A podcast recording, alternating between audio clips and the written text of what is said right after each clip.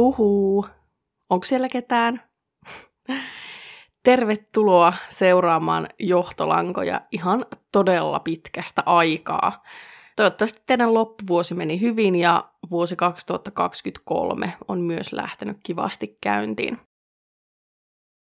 Toi tauko ihan pikkasen verran mulla venähti ja edellisestä podijaksosta on tosiaan kulunut jo yli kolme kuukautta. Ja tämä oli tosi paljon pidempi tauko kuin se, mitä mä siinä viimeisimmässä jaksossa, jonka mä tein, niin ennustin.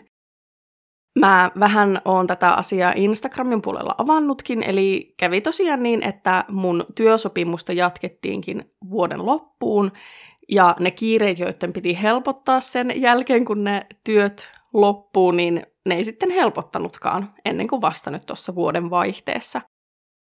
Mä oon pahoillani, että tästä tauosta tuli näin pitkä, mutta samaan aikaan mä tiedän, että mun myös pitää huolehtia mun semmosesta omasta jaksamisesta, eikä haalia liikaa tekemistä ja velvollisuuksia.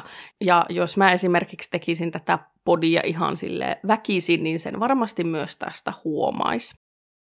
Mutta nyt ollaan vihdoin ja viimein tässä pisteessä, että johtolangoille on aikaa ja jaksamista, ja on kyllä tosi kiva olla äänittämässä tätä uutta jaksoa.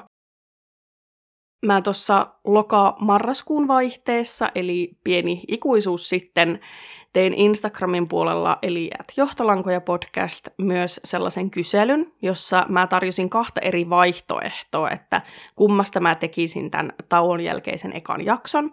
Ja sen äänestyksen perusteella tässä jaksossa käsitellään nyt sitten Kristin Smartin tapausta. Kristin katosi opiskelijapileiden jälkeen vuonna 1996, mutta oikeudenkäynti hänen murhastaan käytiin vasta viime syksyllä, eli siis vuonna 2022. Yleinen kiinnostus tätä tapausta kohtaan heräsi uudestaan henkiin, kun tämmöinen muusikko nimeltä Chris Lambert alkoi tehdä Kristinin tapauksista podcastia nimeltä Your Own Backyard vuonna 2019. Ja toi Your Own Backyard on tosi hyvä, sellainen hyvin tutkiva true crime podcasti, ja mä oon käyttänytkin sitä aika lailla päälähteenä tähän jaksoon. Siinä podissa on ihan todella, todella paljon infoa tästä tapauksesta, ja mä en mitenkään pysty tässä mun yhdessä pienessä jaksossa käsittelemään kaikkea, eli suosittelen tosi lämpimästi Your Own Backyardia niille, joita tämä tapaus kiinnostaa enemmän. Se löytyy siis esimerkiksi Spotifysta ihan ilmaiseksi, mutta on nimensä mukaisesti englanninkielinen. Mutta se nyt vihdoin näistä alkulätinöistä ja mennään itse asiaan. Mä en muuten tiedä, kuuluuko se äänestä. Mä sairastuin ennen joulua sellaiseen kestoflunssaan, joka ei vaan nyt sit parane millään. Kristin Denise Smart syntyi 20. helmikuuta vuonna 1977 Augsburgissa, Bayerissa, silloisessa Länsi-Saksassa. Kristinin vanhemmat, Stan ja Denise oli amerikkalaisia, mutta he työskenteli molemmat tuolloin 70-luvulla armeijan henkilökunnan lasten opettajina siellä Länsi-Saksassa, ja heidän tarkoituksena oli viipyä ulkomailla muutamia vuosia ja vähän nähdä maailmaa ja tutustua erilaisiin kulttuureihin. Siinä Your Own Backyard-podissa haastateltiin tietysti myös Kristinin vanhempia, ja Kristinin isä Stan sanoi, että kuulemma on tällainen sanonta, että jos muuttaa Saksaan, niin odotetaan, että siellä tuo sitten mukanaan volkkarin, käkikellon ja vauvan, ja tämä oli just se, mitä Smarteille kävi. Eli kun he oli ollut Saksassa jotain kolme vuotta, niin Kristin ilmoitteli tulostaan ja hän oli tosi odotettu ja toivottu lapsi. Kristinin synnyttyä Stan ja Denise palasi takaisin Yhdysvaltoihin, jossa Kristinille syntyi pikkuveli Matthew Matt vuonna 1979, eli pari vuotta Kristinin jälkeen. Ja vielä lopuksi kolme vuotta Mattin jälkeen, eli vuonna 1982, syntyi perheen nuorimmainen tytär Lindsay. Kristin oli tosi ahkera ja tunnollinen jo lapsena ja hän menestyi koulussa hyvin ja oli muutenkin tosi aktiivinen ja kova touhuamaan kaikkea ihan ylipäätään. Erityisesti Kristin tykkäsi urheilusta. Hän pelasi ainakin jalkapalloa ja lentopalloa ja ui ja ilmeisesti lasketteli tai hiihti. Ja kun hän kasvoi vähän isommaksi, niin hänestä tuli myös tosi suosittu lastenhoitaja omassa naapurustossaan. Kristin oli lastenhoitajanakin hyvin aktiivinen ja tunnollinen ja hän aina järjesteli niille hoitolapsille kaikkea kiinnostavaa tekemistä, niin kuin vaatteiden batiikkivärjäystä ja teatteriesitysten kehittelyä. Eli tämän takia hänestä tykkäsi sekä näiden lasten vanhemmat että ne lapset itse.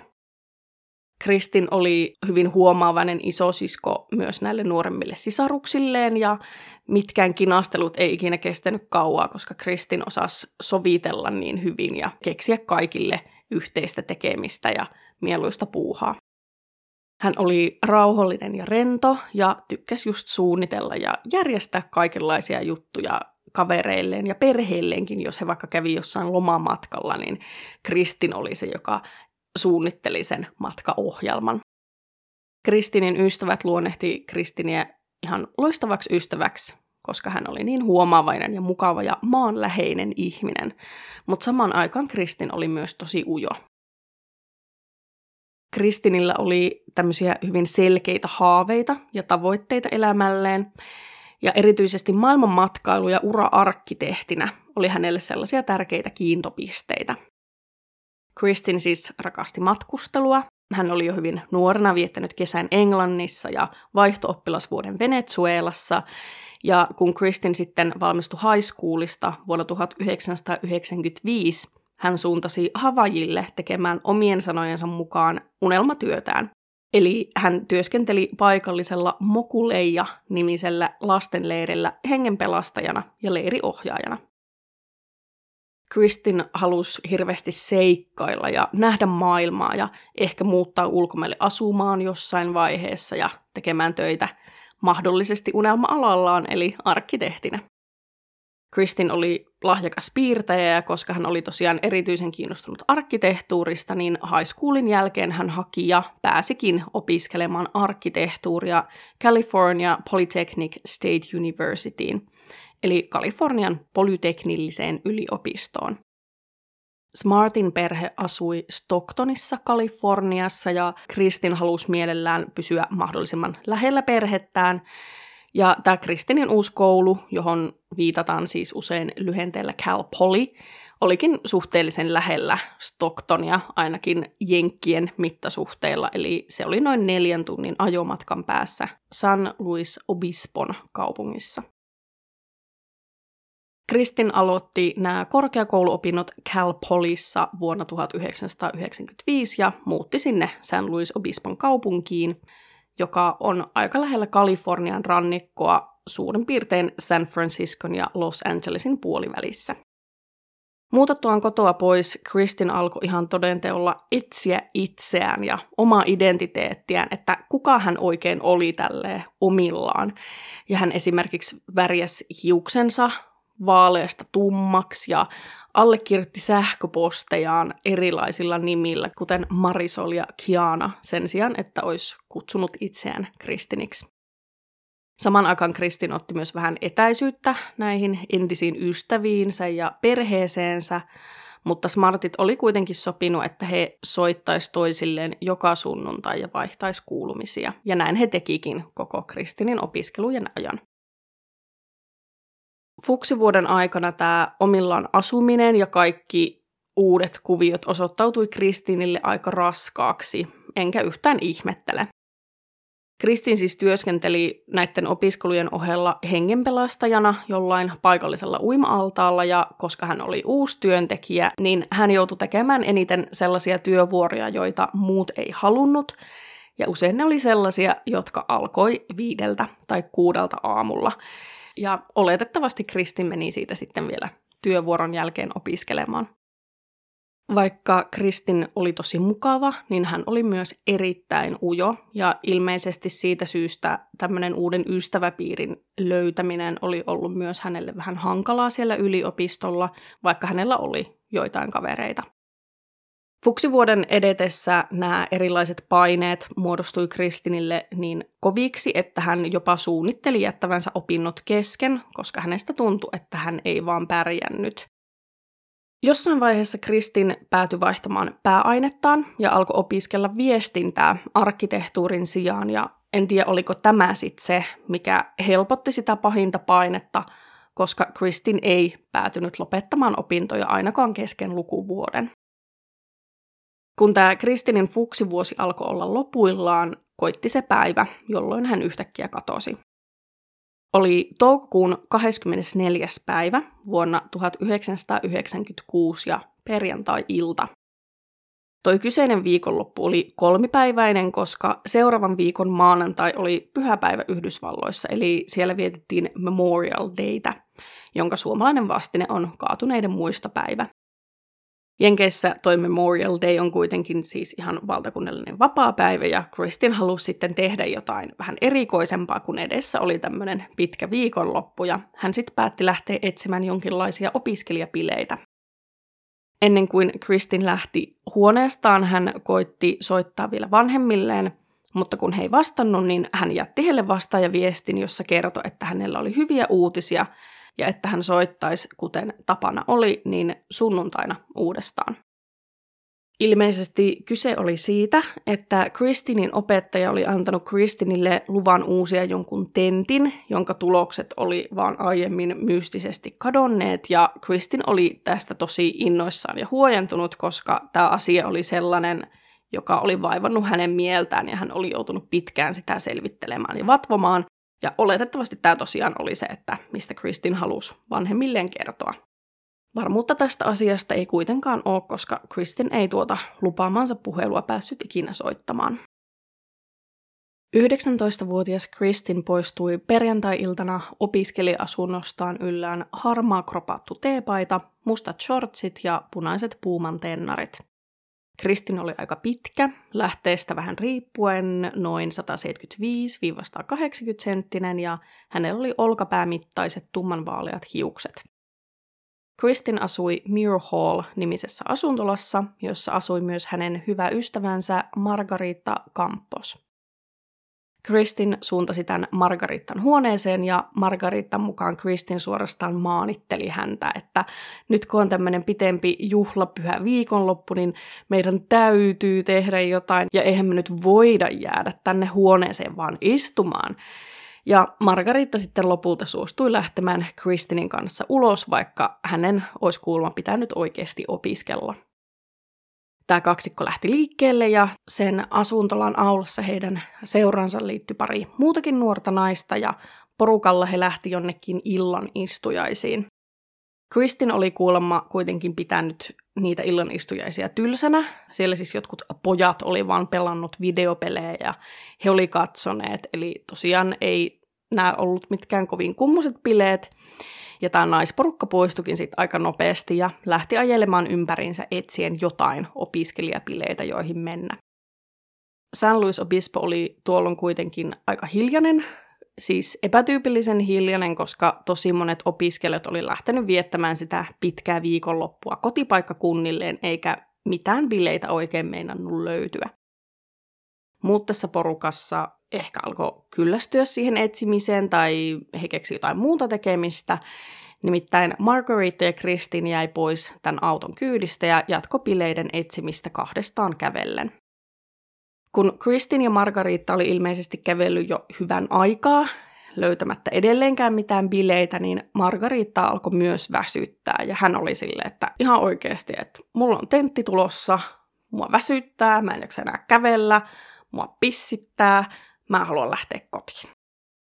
Tästä tuli sitten näiden naisten välille vähän kinaa, siis ei mitään riitaa, mutta vähän sellaista ärsyntymistä puolin ja toisin, kun Kristin edelleen halusi jaksaa ettimistä ja Margarita halusi palata sinne asuntolaan. Ja molemmat pyysi toista tulemaan mukaansa ja kumpikaan ei halunnut sitten myöntyä.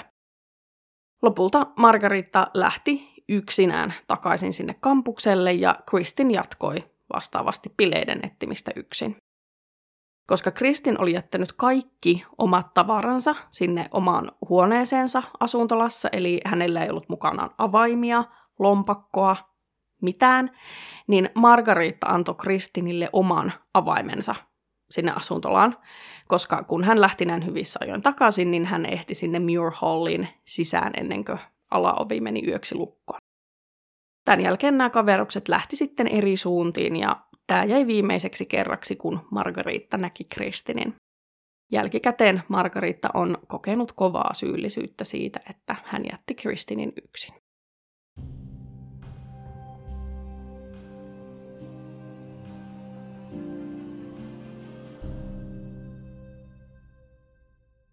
Kristin Smart ei siis palannut tuolta juhlien etsintäreissultaan takaisin asuntolaan. Kun viikonloppu alkoi olla takanapäin ja Kristinistä ei ollut kuulunut mitään, tämä Margarita ja myös Kristinin kämppis alkoi olla tosi huolissaan. Ja maanantaina 27. toukokuuta, eli kolme päivää tämän perjantain bileillan jälkeen, Kristinin kämppis soitti Calpolin kampuspoliisille ja ilmoitti Kristinin kadonneeksi kävi kuitenkin niin klassisesti, että kampuksen poliisi ei ottanut tätä huolta tosissaan, vaan vähätteli sitä sanomalla, että Kristin oli varmaan vaan mennyt jonnekin tyyliin vanhempiensa luokse viikonlopun viettoon. Vaikka kaikki Kristinin tavarat, sitä lompakkoa ja avaimia myöten oli siellä hänen omassa asuntolahuoneessaan. Kristinin kämppis otti yhteyttä myös San Luis Obispon piirikunnan poliisilaitokseen, mutta sieltä sanottiin, että tämä tapaus oli sen kampuksen poliisin vastuulla, joten piirikunnan poliisi ei voinut ottaa sitä tapausta tutkijakseen. Saman aikaan myös Kristinin perhe alkoi olla huolissaan, kun Kristiniltä oli jäänyt väliin tämä heidän joka sunnuntainen puheluperinne, ja Kristin oli nimenomaan luvannut soittaa. Alkuviikosta kampuspoliisi sitten soittikin sinne Smarteille kysyäkseen, että onko he nähnyt Kristinia, ja näin Smartit sai tietää, että Kristinia ei ollut tosiaan nähty koko viikon loppuna. Kun Kristinin äiti Denise vahvisti, että Kristin ei ollut heidän kanssaan, niin Kristinin katoamista alettiin vihdoin tutkia.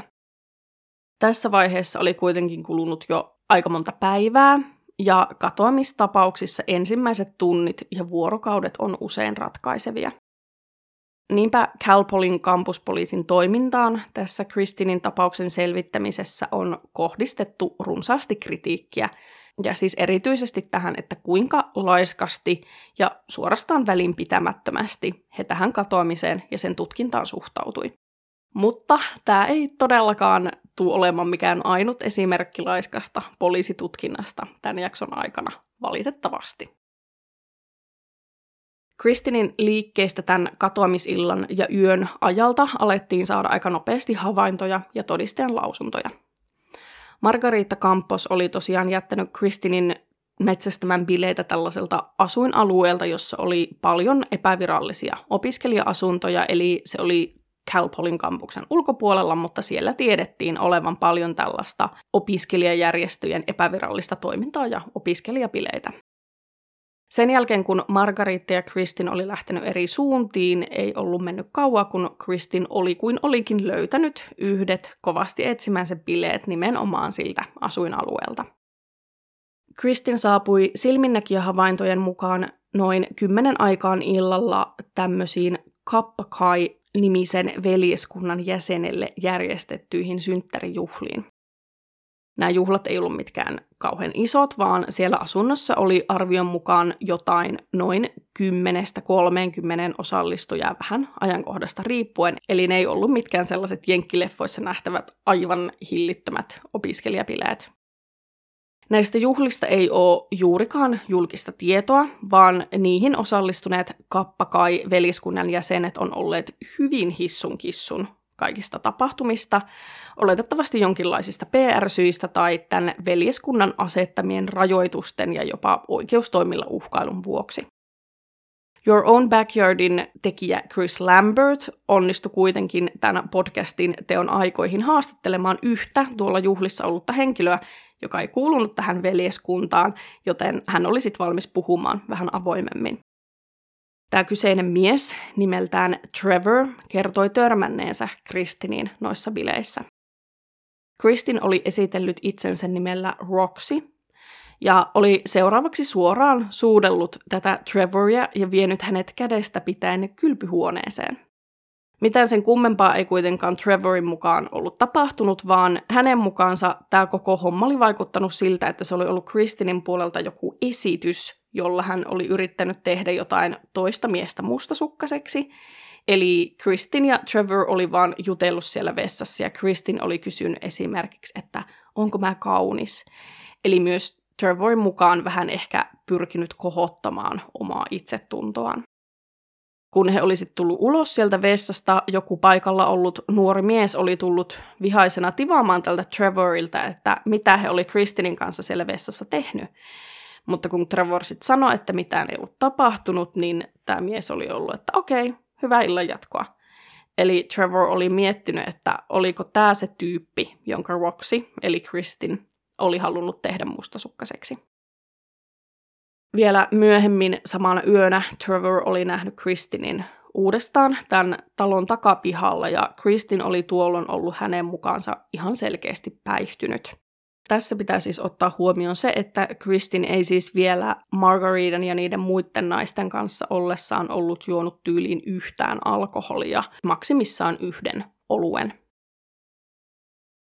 Nämä synttärijuhlat loppu joskus kahden aikaan yöllä ja kaikki vieraat siitä sitten alkoi lähteä. Kaksi näistä juhlista lähtenyttä opiskelijaa, Cheryl Anderson ja Tim Davis, kertoi nähneensä Kristin Smartin makaamassa tämän bilepaikan viereisen talon nurmikolla, ja he oli nostaneet hänet ylös. Kristin oli heidän nähdäkseen myös tosi kovassa humalassa, siis niin päihtynyt, että ei pysynyt edes oikein pystyssä omiin jaloin, ja he olisivat päättäneet saattaa Kristinin takaisin sinne opiskelija-asuntolaan. Cheryl, Tim ja Kristin oli lähtenyt kävelemään takaisin kampukselle päin, kun vielä neljäs opiskelija Paul Flores oli liittynyt heidän seuraansa ja auttanut taluttamaan Kristinia. He sitten kulki sinne kampukselle päin ja ensimmäisenä tästä porukasta oli poistunut se Tim, koska hän oli tullut autolla ja hän sitten lähti sinne autolleen päin.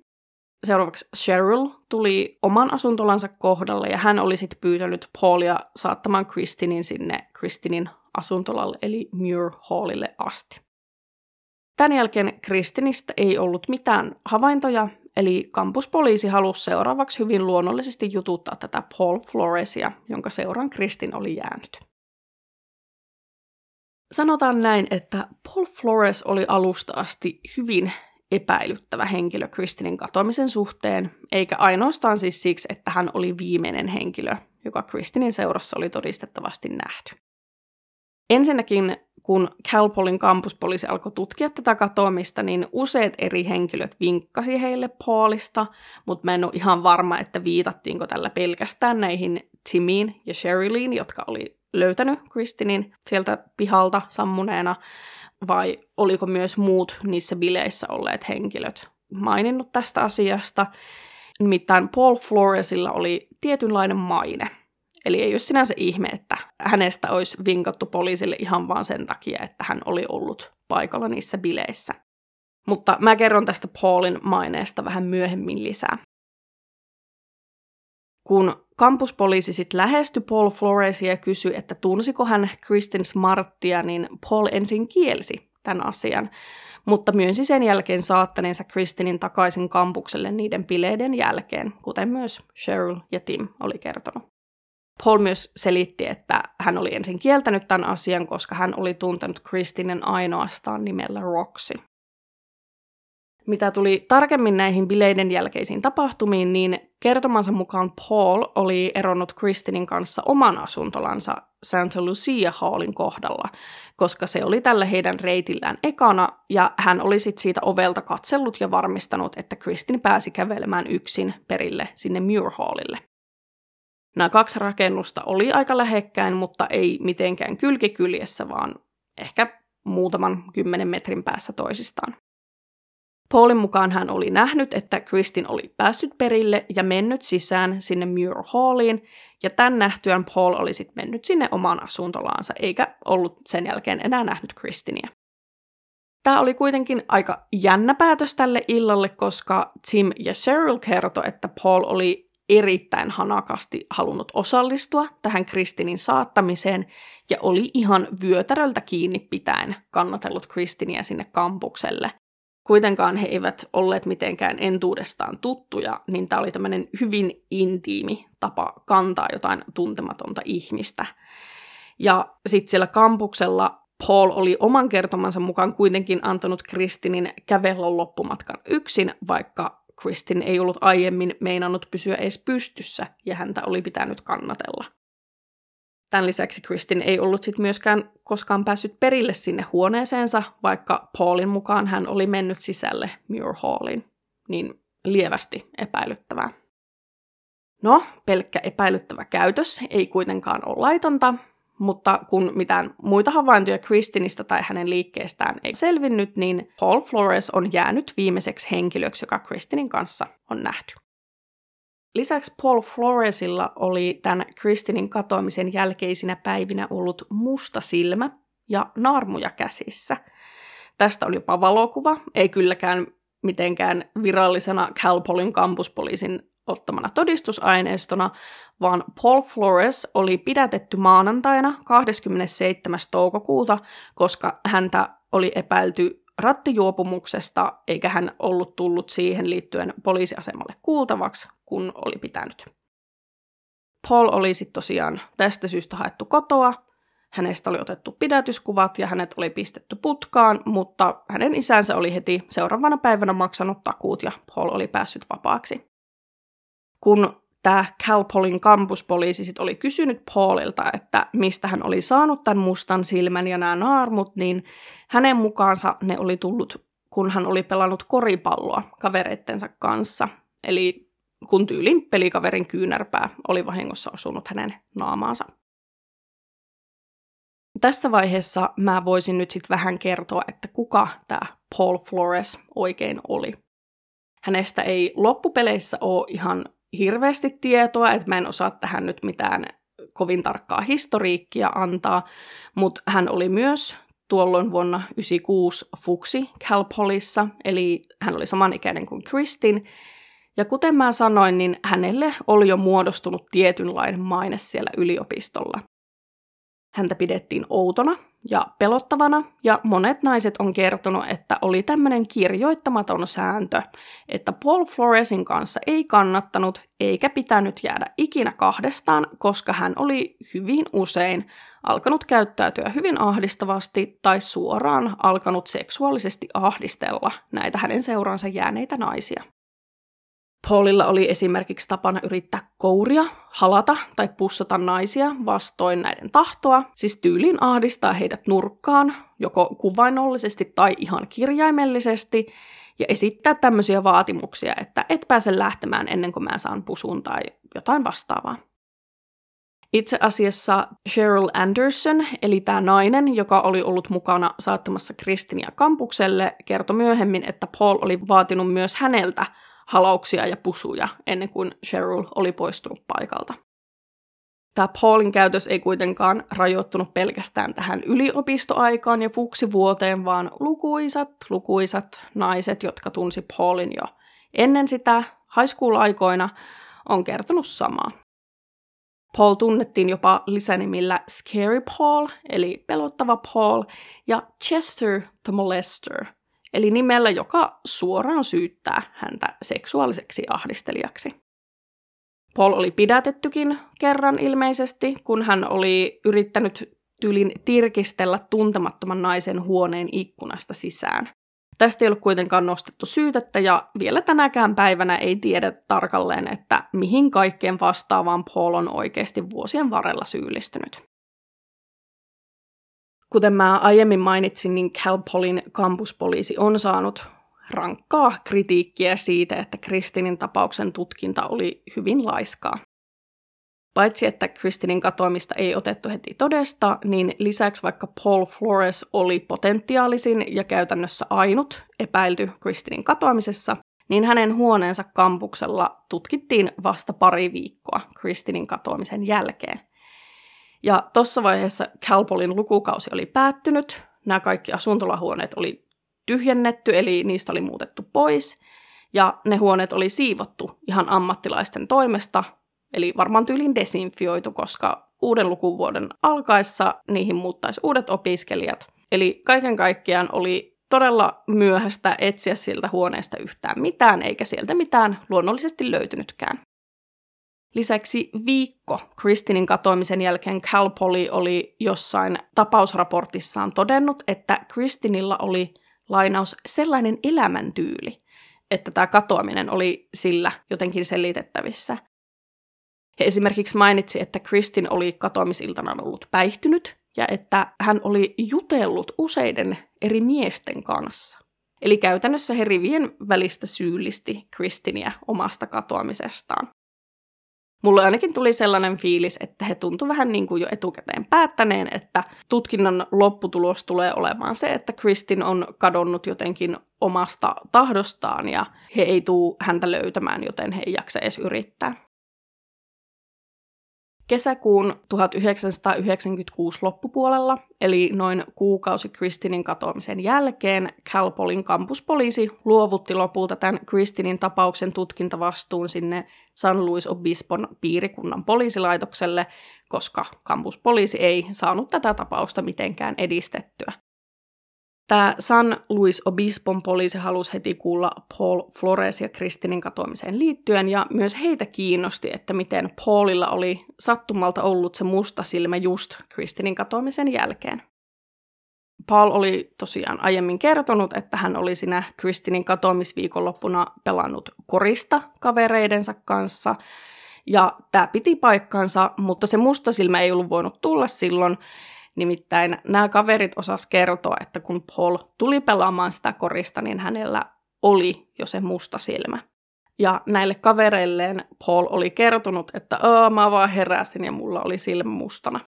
Että hän ei edes mukaan itse tiennyt, mistä se oli tullut.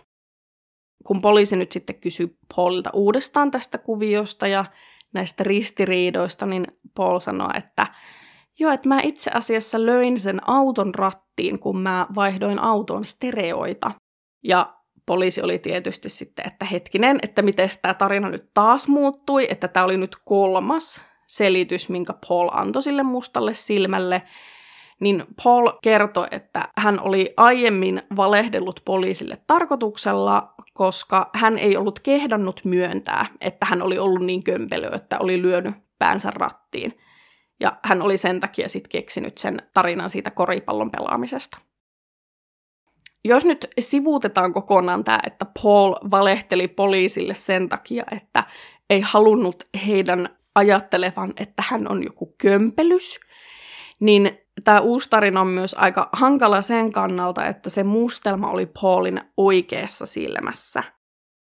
Eli jos sä istut kuskin paikalla ja näprät stereoita siitä keskikonsolista, niin miten sä lyöt oikean silmän siihen rattiin? Sun pitäisi niin kääntää päätä ihan päinvastaiseen suuntaan.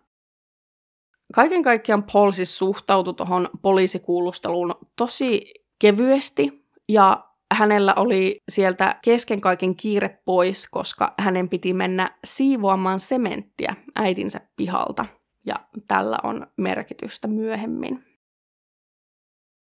Kun tutkintavastu siirtyi sieltä Calpolin kampuspoliisilta San Luis Obispon piirikunnan poliisille, järjestettiin myös vihdoin ihan kunnolliset laajat etsinnät. Isot joukot vapaaehtoisia haravoivat sitä Calpolin kampusaluetta ja muita paikkoja, joissa Kristin olisi voinut olla, mutta mitään ei löytynyt. Kampukselle tuotiin myös ruumiskoiria, ja koska ruumiskoirat nousi useampaan otteeseen esille siinä Your Own Backyard-podissa ja muussakin mun käyttämässä lähdematskussa, niin mua alkoi kiinnostaa ruumiskoirat ja erityisesti se, että miten niitä koulutetaan löytämään se ruumiin haju. Ja niinpä pidetään nyt pieni tauko tavallaan tästä Kristinin tarinasta ja mä annan teille vähän sen infoa ruumiskoirista. Kuten tiedetään, niin koirilla on erittäin hyvä hajuaisti, arvion mukaan jopa 100 000 kertaa ihmisen hajuaistia parempi, ja tämän takia koiria on hyödynnetty erilaisissa haistelutehtävissä, ehkä useimmiten huumekoirina, mutta myös ruumiskoirina.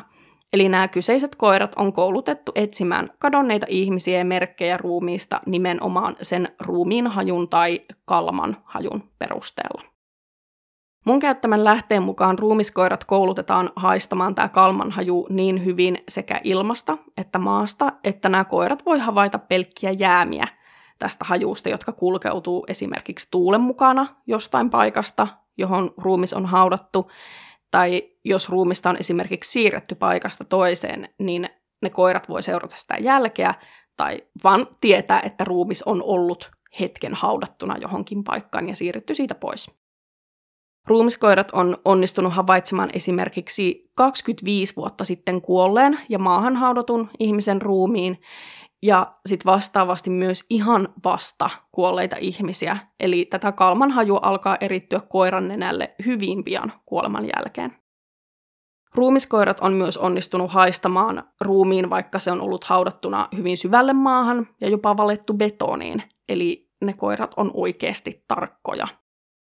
Suomessa ruumiskoirana toimii erikoiskoulutetut poliisikoirat, ja tämmöisen koiran kouluttajan mukaan koulutuksessa siitä etsittävästä hajusta, oli se sitten huumeet tai tässä tapauksessa kalma, tehdään koiralle leikin kautta niin mielenkiintoinen, että se haluaa sitten sitä etsiä ja merkata kouluttajalle etsintöjen aikana.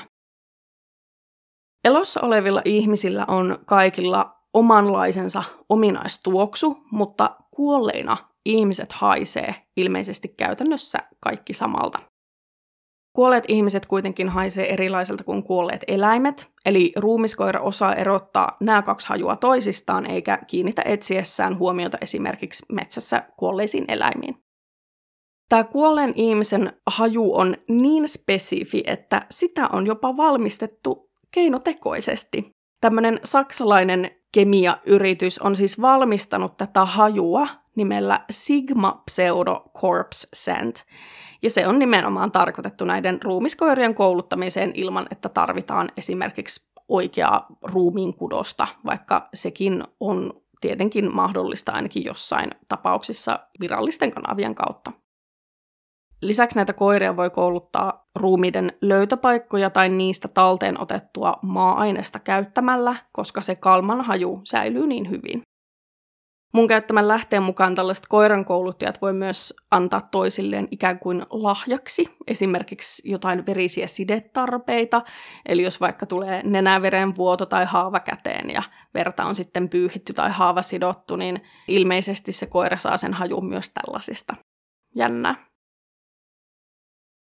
Mutta näillä tiedoilla ruumiskoirista, niin palataan nyt siihen, että ruumiskoiria tosiaan kierrätettiin siellä Calpolin kampusalueella, ja jotta tämä tutkinta pysyy mahdollisimman objektiivisena, niin näille koiran kouluttajille ei kerrottu mitään tarkkoja yksityiskohtia tai vaikka sitä, että mistä poliisi arveli, että jotain jälkiä kannattaisi etsiä. Tästä huolimatta kaikki näistä koirista, näitä oli lähteestä vähän riippuen niin kolme tai neljä, niin kaikki ne merkkasi erikseen yksittäin Paul Floresin huoneen, ja nimenomaan Paulin puolen tästä asuntolahuoneesta, vaikka se oli jo ammattimaisesti siivottu. Koirat siis merkkas Paulin käyttämän sängyn rungon, huoneessa olevan puhelimen ja roskiksen. Lisäksi tämä Paulin huone oli ainut paikka koko kampuksella, jonka nämä koirat osoitti. Paulin huone oli tämän asuntolan ekassa kerroksessa, ja sen huoneen ikkunan sai hyvin helposti auki, eli jos tuosta huoneesta olisi haluttu jostain syystä siirtää ruumis vaikkapa auton kyytiin, niin se olisi onnistunut ikkunan kautta erittäin helposti ja niin, että kukaan ei olisi nähnyt koko asiaa. Paul Floresin kämppis ei siis ollut myöskään ollut paikalla sinä viikonloppuna, jona Kristin katosi. Näillä tiedoilla poliisi hankkikin sit seuraavaksi etsintäluvan Paul Floresin isän, Ruben Floresin, kotiin, jonne myös Paul oli kesäksi 96 muuttanut. Ruben Flores asui Arroyo Granden kaupungissa, joka sijaitsee myös San Luis Obispon piirikunnassa, mutta noin 30 kilometrin päässä siitä San Luis Obispon kaupungista, jossa Cal Polin yliopisto toimi. Meni kuitenkin heinäkuun loppupuolelle, että tätä Ruben Floresin taloa mentiin tutkimaan, eli Kristinin katoamisesta oli kulunut jo kaksi kuukautta siinä vaiheessa, kun poliisi meni ovelle kolkuttelemaan.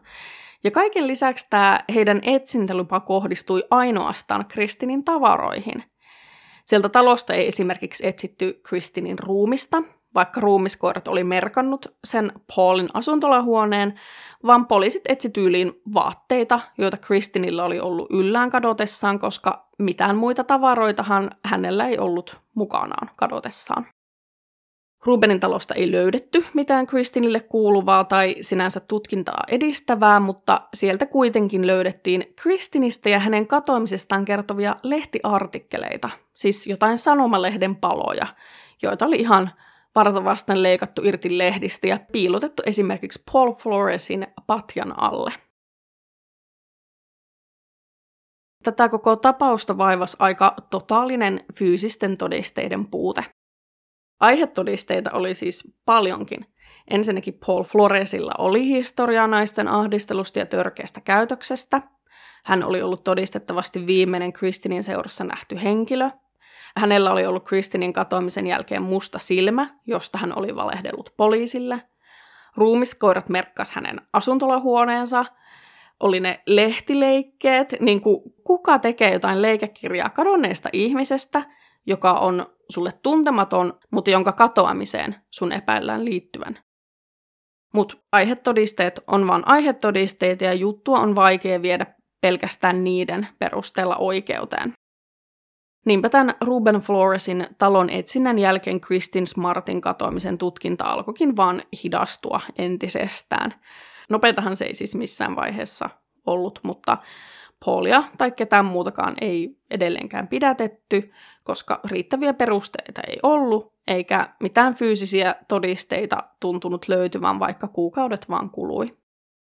Poliisin mukaan Kristinin tapauksen tutkintaa ei ole kuitenkaan missään vaiheessa tässä vuosikymmenien aikana lopetettu, eikä Kristinin tapausta ole määritelty missään vaiheessa ratkaisemattomaksi, että se olisi tämmöinen cold case, jossa kaikki tutkintalinjat olisi tutkittu loppuun ilman mitään tuloksia.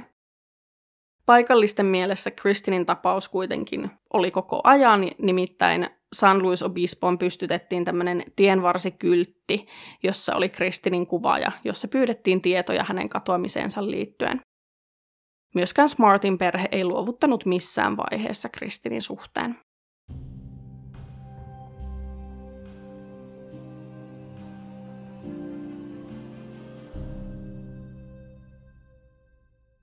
Vaikka tämä San Luis Obispon poliisi on sanonut, että Kristinin tapauksen tutkintaa ei missään vaiheessa lopetettu, niin he ei voi mitenkään hyvällä omalla tunnolla myöskään väittää, että siihen tutkintaan olisi panostettu erityisen paljon.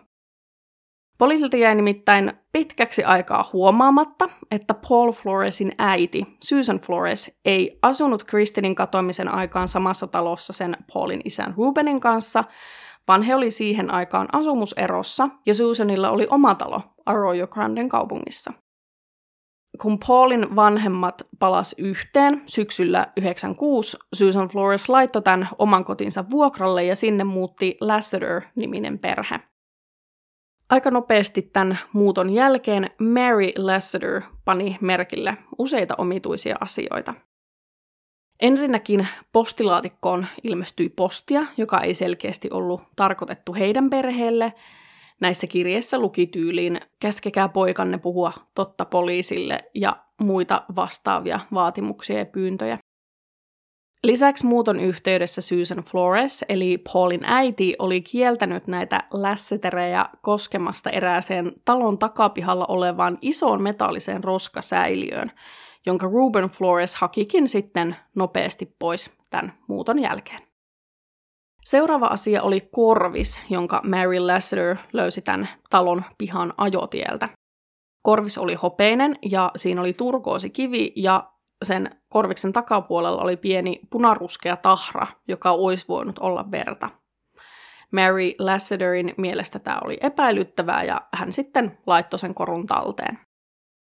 Myöhemmin hän on sanonut, että tämä kyseinen korvis näytti siltä, että se voisi kuulua samaan settiin kaulakorun kanssa, joka Kristin Smartilla oli kuvassa jota oli käytetty siinä tienvarsikyltissä. Eli Mary Lassiter oli siis usein nähnyt tämän kyltin ja siinä Kristinillä oli tämmöinen hopeinen turkooseilla kivillä koristeltu kaulakoru kaulassaan. Mary Lassiter otti tämän korun tosiaan talteen ja myöhemmin saman syksynä hänen mukaansa joku Kristinin katoamistapausta tutkinut etsivä oli tullut heidän ovelleen koputtelemaan ja Mary oli sitten antanut korviksen tälle etsivälle, jonka nimeä hän ei enää jälkeenpäin muistanut. Myöhemmin selvisi, että tätä korvista ei ollut kuitenkaan koskaan tutkittu tai kirjattu ylipäätään todistusaineistoksi, ja kun Kristinin vanhemmat pyysivät sitten saada nähdä tämän korviksen, kun heille myöhemmin selvisi, että sellainen ylipäätään oli löydetty, heille sanottiin, että se oli kadonnut. Niinpä ei sitten koskaan kyetty tarkistamaan, että oliko tämä korvis oikeasti Kristinin.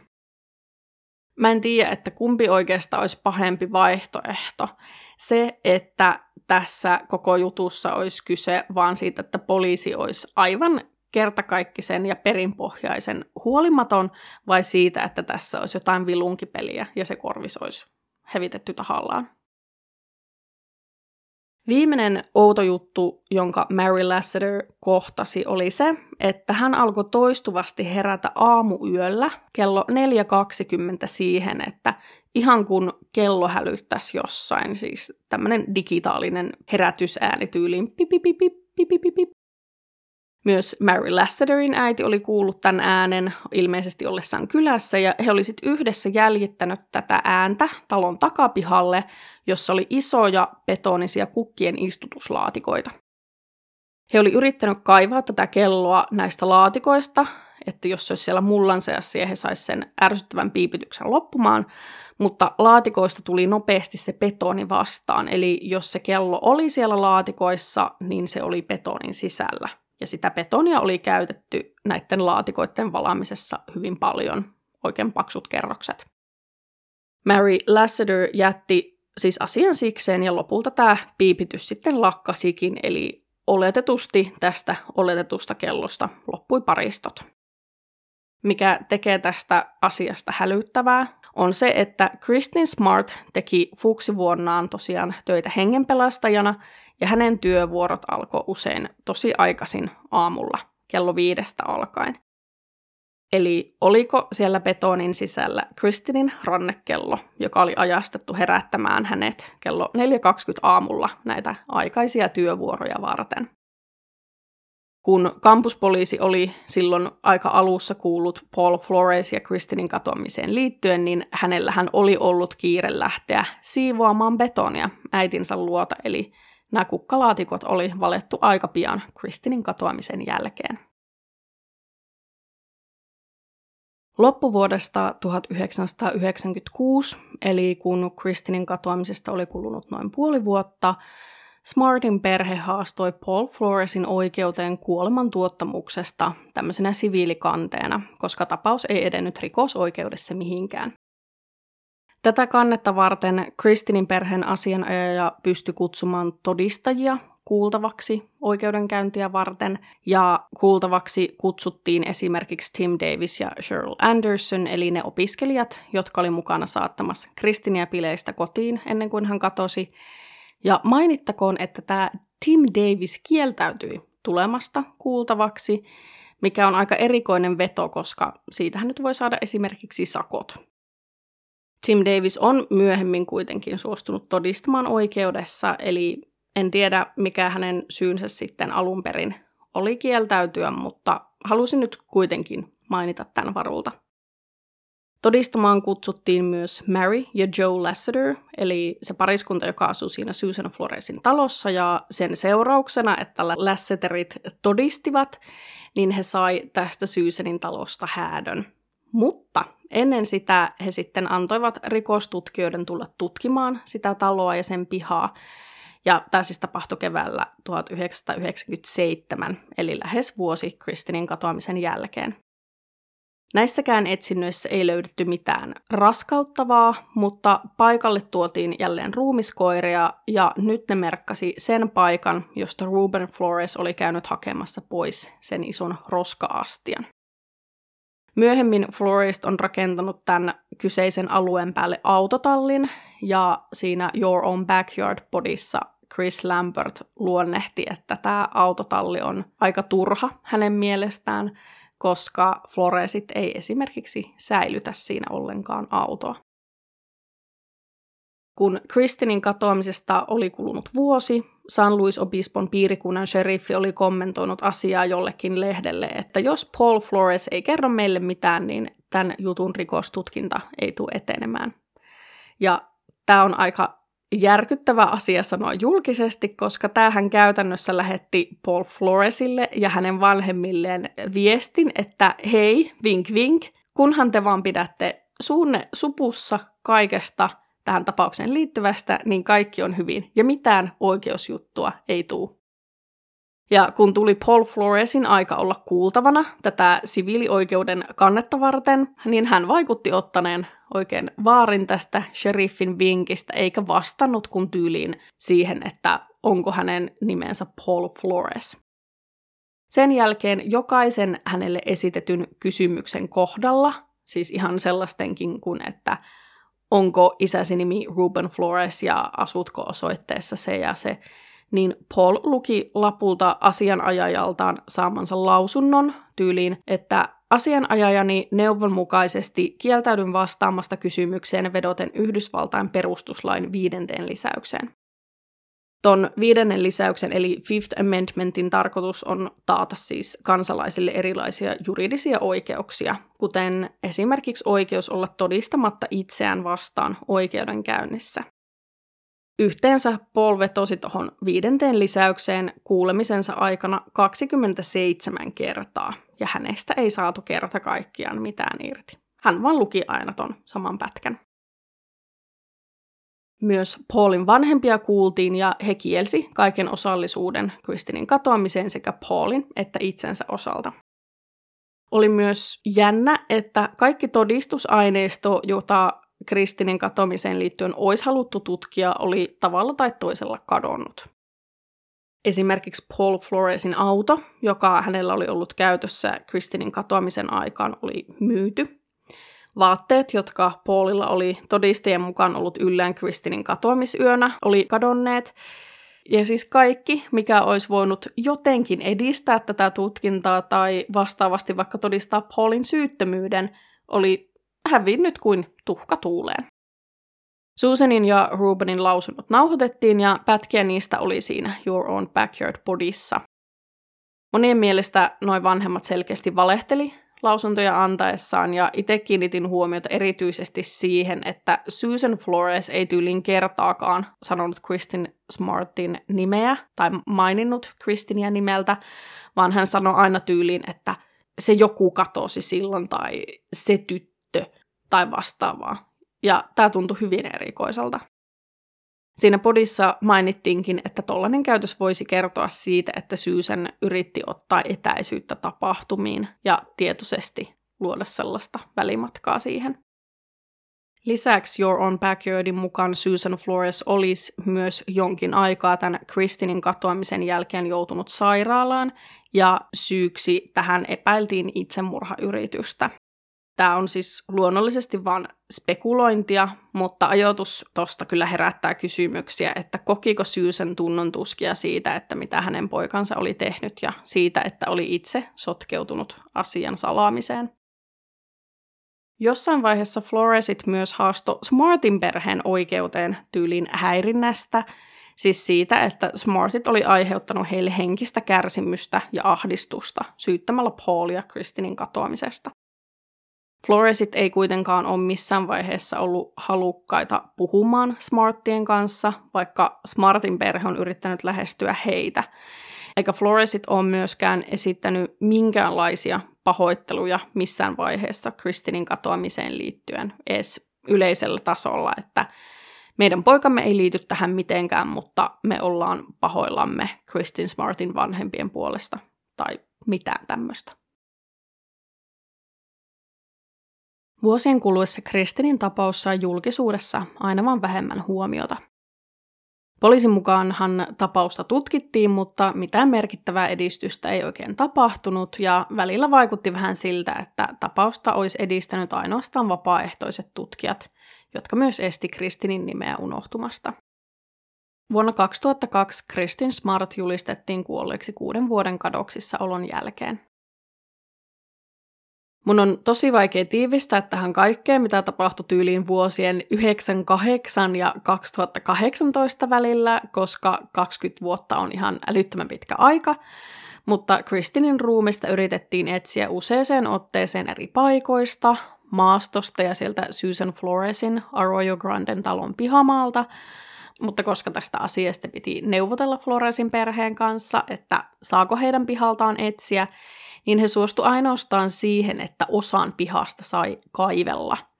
Esimerkiksi niitä betonisia kukkalaatikoita, joissa se kello oli väitetysti piipannut, ei saanut tutkia. On mun mielestä aika erikoista, että vielä kymmenen vuoden jälkeenkään perhe ei antanut lupaa tämän pihan tutkimiseen täysin, jos he olisi ollut täysin syyttömiä, eikä heillä olisi ollut mitään salattavaa, niin eikö olisi vaan ollut helpompi antaa myllätä se piha kokonaan, eikä vaan osaa, tai sitten vaikka kieltäytyä ihan täysin, jos he oli sitä mieltä, että tämä oli kohtuutonta noita vainoa heidän perhettä kohtaan. Chris Lambert nosti siinä podcastissa semmoisen mielenkiintoisen pointin esiin, että floraisit oli tosiaan ollut vuosikausia, vuosikymmeniä harmissaan siitä, että he koki joutuvansa häirinnän kohteeksi näissä kodeissaan, koska heidät tietysti tunnettiin tuolla alueella. Niin miksi he ei sit muuttanut pois ja aloittanut alusta jossain ihan muualla? Tietty, jos he on syyttömiä, niin väärinhän se olisi heitä vaatia muuttamaan, että häirintä loppuisi, mutta tulee kyllä mieleen, että ehkä niissä taloissa tai niiden pihoilla tosissaan oli jotain salattavaa, jota he pelkäs jättää jälkeensä. Vuonna 2019 Chris Lambert alkoi julkaista tätä Your Own Backyard podcastia Kristinin katoamisesta, koska hän oli vuosikausia tyyliin lapsesta asti ajanut sen Kristinistä tehdyn tienvarsikyltin ohi ja miettinyt, että mitä Kristinille oli tapahtunut ja miten tapaus ei ollut vieläkään selvinnyt. Tämä podcasti toi Kristinin tapaukselle todella toivottua huomiota ja elvytti myös tapauksen tutkintaa, koska Chris Lambert oli niin hyvä ja perusteellinen tutkija, että hän onnistui löytämään paljon sellaisia johtolankoja ja uusia todisteja, joista poliisi ei edes tiennyt. Chris toimi myös linkkinä näiden todistajien ja poliisin välillä, ja San Luis Obispon poliisi on kiittänyt myöhemmin Chris Lambertia siitä, että mitä hän on Kristin Smartin ja tämän rikostutkinnan hyväksi tehnyt. Tutkinnan etenemisessä on myös auttanut se, että San Luis Obispon piirikunnan sheriffi on vaihtunut matkan varrella ilmeisesti useampaankin eri otteeseen, ja tämä uusin sheriffi on ollut huomattavasti kiinnostuneempi Kristinin tapauksen selvittämisestä. Vuoden 2020 helmikuussa tutkinta oli edistynyt uusien todistajien ja vihjeiden perusteella niin paljon, että Paul, Ruben, Susan ja Ermelinda Floresin eli Paulin siskon asunnot tutkittiin etsintälupien turvin. Näiden etsintöjen jälkeen useat todistajat oli nähnyt Rubenin, Susanin ja Susanin poikaystävä Mike McConvillen, Ruben ja Susan oli siis lopulta eronneet, niin kaivavan jotain Rubenin kuistin alla. Todistajat raportoi näkemästään Chris Lambertille, joka sitten ilmoitti asiasta eteenpäin poliisille, ja poliisit tuli sitten uuden etsintäluvan ruumiskoirien ja jonkinlaisen tutkan kanssa tutkimaan tätä Rubenin kuistin alustaa maaliskuussa 2020. Kuukausi tämän etsinnän jälkeen Paul Flores pidätettiin kotonaan San Pedrossa, Kaliforniassa epäiltynä Kristin Smartin murhasta. Myös Ruben Flores pidätettiin Arroyo Granden kotonaan epäiltynä avun annosta Kristinin murhan peittelyyn. Tässä vaiheessa Kristinin katoamisesta oli kulunut 24 vuotta ja Paul Flores oli 43-vuotias ja Ruben Flores 80-vuotias. San Luis Obispon piirikunnan syyttäjä kertoi myöhemmin tiedotustilaisuudessa, että Paul Floresin epäiltiin surmanneen Kristin Smartin toukokuussa 1996 sinä yönä, kun Kristin oli kadonnut. Uskottiin, että Paul olisi raiskannut tai yrittänyt raiskata Kristinin ja tappanut hänet, ja että Ruben Flores olisi sitten auttanut Paulia peittämään tämän rikoksen jäljet. Tätä seksuaalirikosepäilyä perusteltiin Paulin historialla, josta mä aiemmin puhuin, ja hän oli myös Kristinin katoamisen jälkeen jatkanut samalla linjalla, eli tosi monet naiset, joista osa oli ollut Paulin kanssa myös parisuhteessa, kertoivat fyysisestä, henkisestä ja seksuaalisesta väkivallasta, minkä lisäksi Paulia oli myös syytetty useaseen otteeseen raiskauksista vuosien varrella.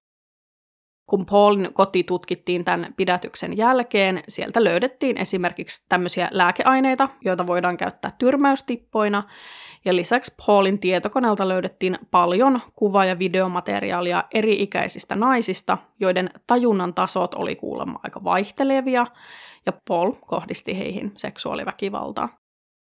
Lisäksi Pauliahan oli syytetty rattijuopumuksesta silloin vuonna 1996 ja hänet oli pidätetty useamman kerran rattijuopumuksesta sen jälkeenkin. Koska Kristinin katoamisesta oli kulunut niin pitkä aika, niin hänen tapaukseen liittyvien seksuaalirikosten syyteoikeus oli ehtinyt vanhentua, eli Paulia ei voitu Kristinin kohdalla syyttää esimerkiksi raiskauksesta, mutta syyttäjän mukaan se, että Paulin uskottiin käyttäneen seksuaaliväkivaltaa, mahdollisti sen, että Paulia kyettiin syyttämään Kristinin ensimmäisen asteen murhasta. Syyttäjän tiedotteen mukaan Kristinin tapauksen tutkinta oli myös edistynyt nimenomaan parin viimeisen vuoden aikana paljon uuden tiedon ansiosta, ja että viimeisen kuukauden aikana oli saatu erityisen tärkeä vihje. Poliisi siis epäili, että Kristin Smart olisi ollut haudattuna Ruben Floresin kotitalon kuistin alle vielä vähän ennen näitä pidätyksiä, sillä näissä tutkimuksissa sieltä kuistin alta oli löydetty monenlaista todistusaineistoa, kuten kaivettua maata, kuituja ja jäämiä verestä. Tosin tätä verta ei ole kyetty vahvistamaan edes ihmiselle kuuluvaksi. Oli siis ehkä vähän harvinaista, että murhasyyte nostettiin edelleen ilman ruumista, mutta perusteet katsottiin riittäviksi ja tämä tapaus eteni oikeuteen asti. Murhaoikeudenkäynti alkoi vuosi tämän Paulin ja Rubenin pidätyksen jälkeen, eli keväällä 2022. Paul oli ollut tutkintavankeudessa koko tämän ajan, mutta Ruben Flores oli päästetty vapaaksi takuita vastaan. Oikeudessa Paulia tosiaan syytettiin Kristinin murhasta ja Rubenia avun annosta tähän murhaan ja he ilmoitti molemmat olevansa syyttömiä. Puolustus nosti luonnollisesti esiin sen faktan, että Kristinin ruumista ei ollut löydetty ja että fyysistä todistusaineistoa ei ollut, ja että käytännössä koko juttu perustui aihetodisteille. Puolustuksen mukaan Paul Flores oli ollut tämmöinen laupias samarialainen, joka oli saattanut Kennisen Kristinin kotiin juhlien jälkeen vuonna 1996 ihan hyvää hyvyyttään ja että koko Floresin perhettä oli demonisoitu San Luis Obispon piirikunnassa vuosikymmenien ajan ihan syyttä suotta. Ruben Flores itse kommentoi tätä tilannetta oikeudenkäynnin aikana sanomalla, että hän oli vanha mies, hän siis oli jo 80 että miten hän olisi muka Kristinin ruumista kaivannut ja siirtänyt vielä pari vuotta sitten. Ja että hänen mielestään tässä tapauksessa oli kyse tunteista. Hän sanoi suurin piirtein näin, ei ollut kyse faktoista, vaan enimmäkseen tunteista, ja luulen, että se oli se, mitä pojalleni tapahtui. He joutuivat tunteiden valtaan perheensä takia ja sen kadonneen tytön suhteen. Oletettavasti Ruben Flores siis viittasi tuossa Smartin perheeseen ja että he ei osanneet ajatella järjellä, vaan syyttivät Paulia jossain tämmöisessä tunnekuohussa. Ja huomasitteko, oltiin oikeudenkäynnissä Kristin Smartin murhasta ja Ruben sanoi, että kadonnut tyttö, the girl missing, ei Kristin. Sitten taas syyttäjän mukaan Paul Flores ei ollut mitenkään sattumalta ilmestynyt saattamaan Kristinia kotiin niistä bileistä. Uusien todistajan lausuntojen mukaan, jota oltiin saatu esimerkiksi Your Own Backyardin myötä, Paul Flores oli saalistanut Kristin Smarttia useita kuukausia ennen Kristinin katoamista ja aina sattumalta ilmestynyt paikkoihin, jossa Kristin oli. Vuonna 1996 toukokuun 25. päivän vastaisena yönä niissä kotipileissä todistaja oli myös nähnyt Paulin ja Kristinin juovan yhdessä puolen yön aikaan. Sitä ennen Kristin ei ollut kenenkään mukaan esimerkiksi haissut alkoholilta, vaikuttanut humaltuneelta, ja Kristinin ystävän Margarita Kamposin mukaan he olivat juoneet ehkä yhdet kaljat joskus aiemmin illalla, mutta keskiyöstä ja näistä Paulin kanssa nautituista drinkeistä pari tuntia eteenpäin Kristin ei enää edes pysynyt pystyssä. Lisäksi tämä Trevor, josta mä kerroin aiemmin, hän oli siis se mies, jonka kanssa Kristin jutteli siellä bileissä ja jonka kanssa Kristin meni sinne vessaan ja pussailikin, niin Trevor osasi myöhemmin vahvistaa, että Paul Flores oli se mies, joka oli suuttuneena tivannut, että mitä Kristin ja Trevor oli siellä vessassa tehnyt. Eli Paul oli tosiaan seurannut Kristinin tekemisiä myös sen bileillan aikana.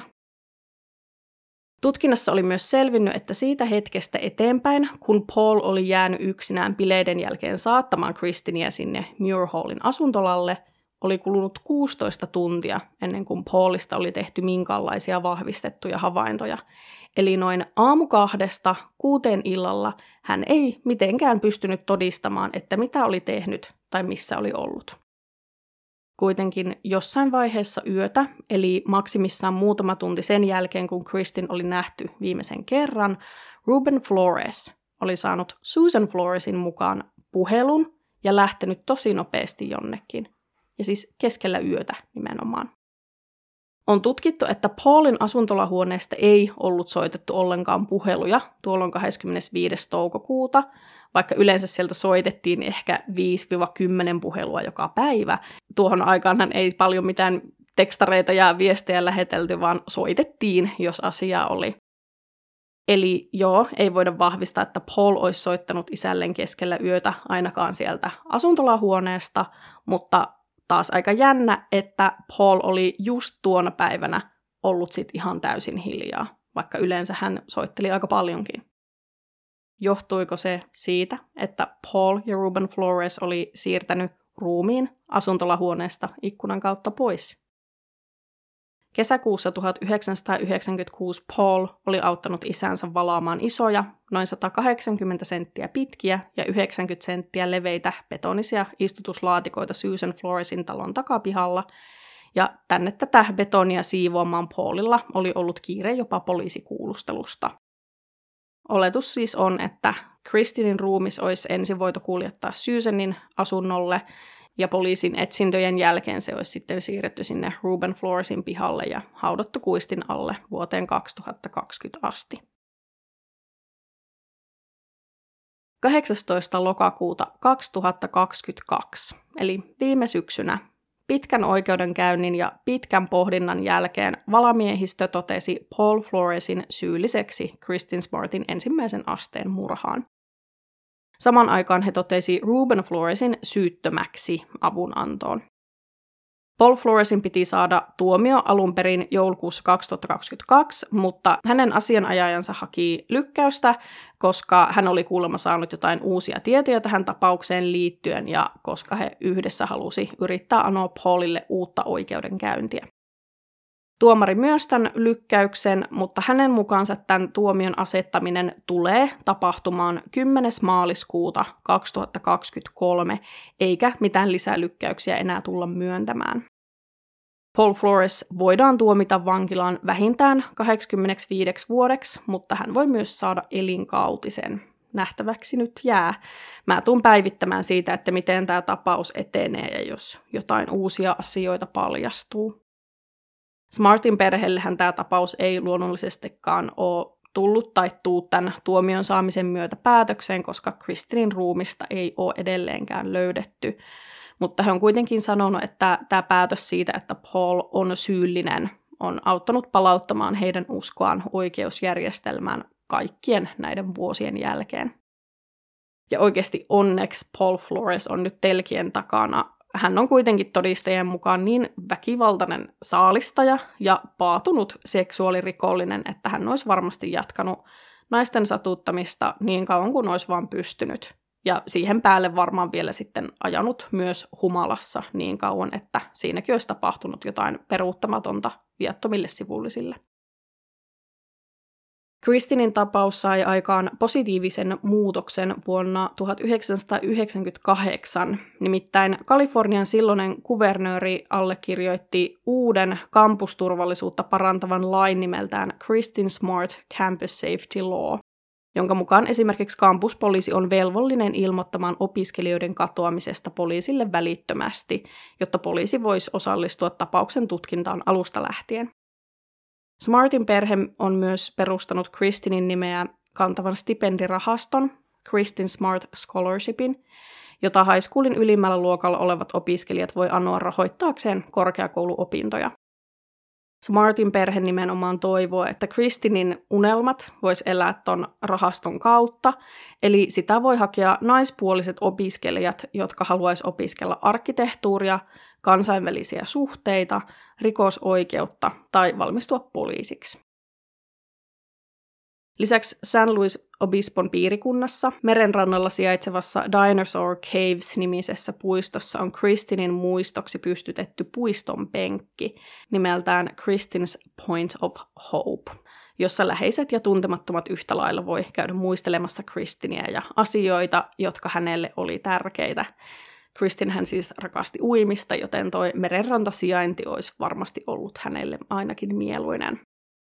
Kristin olisi tänä päivänä 45, melkein 46-vuotias.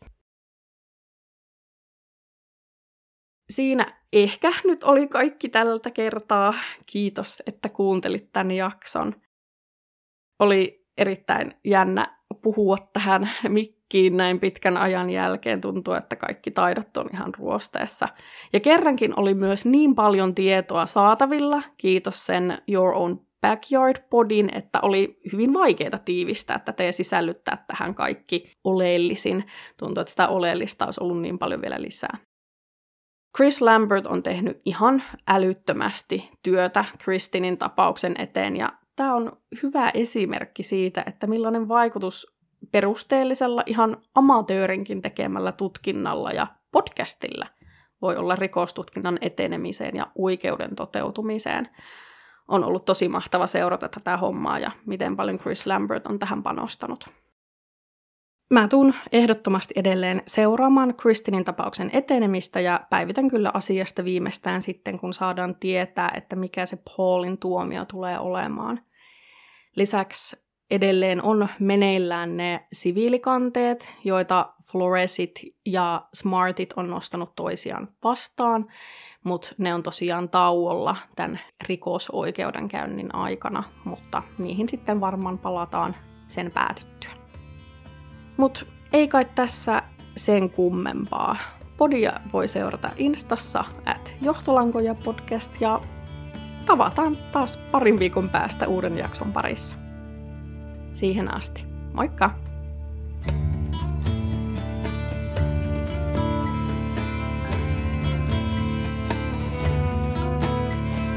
Under a darkened moon, she captures me. She has arrived too soon.